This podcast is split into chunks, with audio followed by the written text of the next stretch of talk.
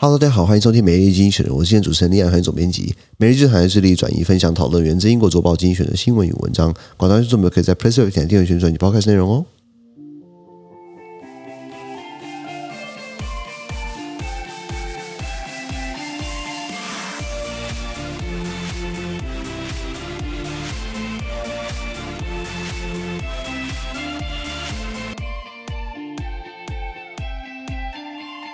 今天我看到从经济学出来新闻，看到是七月二十八号礼拜四的新闻。那今天新闻出现在我们每日精选的 Press 平台第九百二十 po 里面呢，一样。如果没查付费订阅之后，帮你短时间发什么事情，详情全部内容呢？啊，全部内容嘛，那在我们的付费订阅制在 Press 平台第九百二十 po 里面哦。第一个新闻是 The EU versus Russia today，这个欧盟对上了今日俄罗斯，呃，不是今日或明日或是后日，是今日俄罗斯这个品牌，它是一个新闻媒体呢。啊，欧盟认定它在散播假消息呢，所以呢不让它的新闻播。那当然，今天俄罗斯啊也不是甘示弱，觉得说，哎，你就。不毕竟是党媒跟国媒的嘛，国家支撑的国营的，你这样弄我对不对？那我是不是也要制裁西方媒体这样子？呃，对不对？国家狗一嘴毛吧。下一个我们看到的是 The Fed raising interest rates by zero point seventy five percentage points。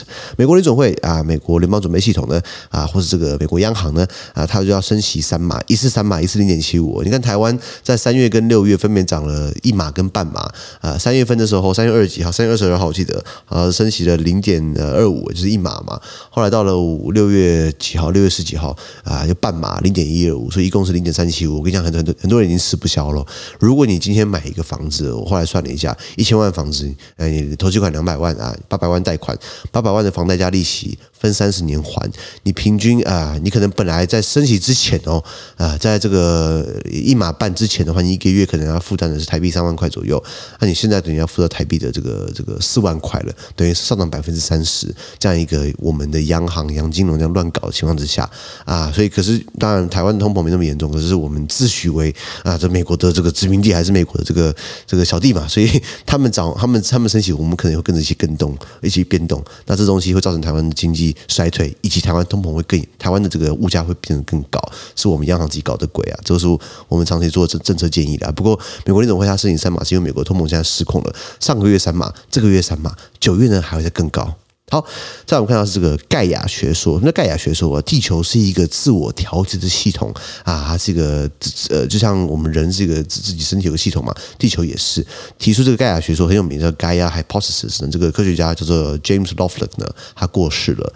那 James 呢啊，他其实除了提出这个盖亚学说之外呢，他还发明了一个一个一个一个设备呢，来检测大气层的这个这个特殊的这个呃化学物质，来判定说臭氧层被破坏掉，也是一个蛮。也有有呃有时代性的一个科学家，好，一百零三岁，享呃高龄呃高寿。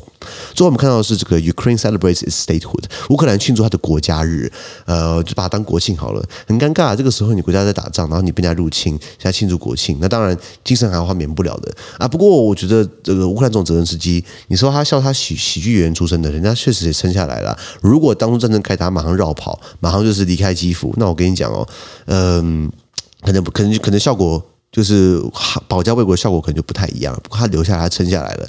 我赌说他最开始他应该他应该他应该很加戏啊，因为谁知道俄俄俄罗斯会不会打进来？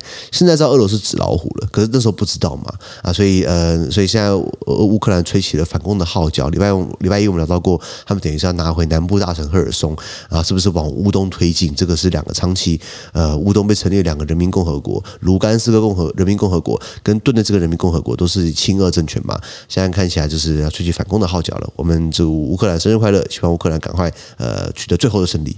好，那今天就到这边，那明天下次再给各位，感谢收听，我们明天见，拜拜。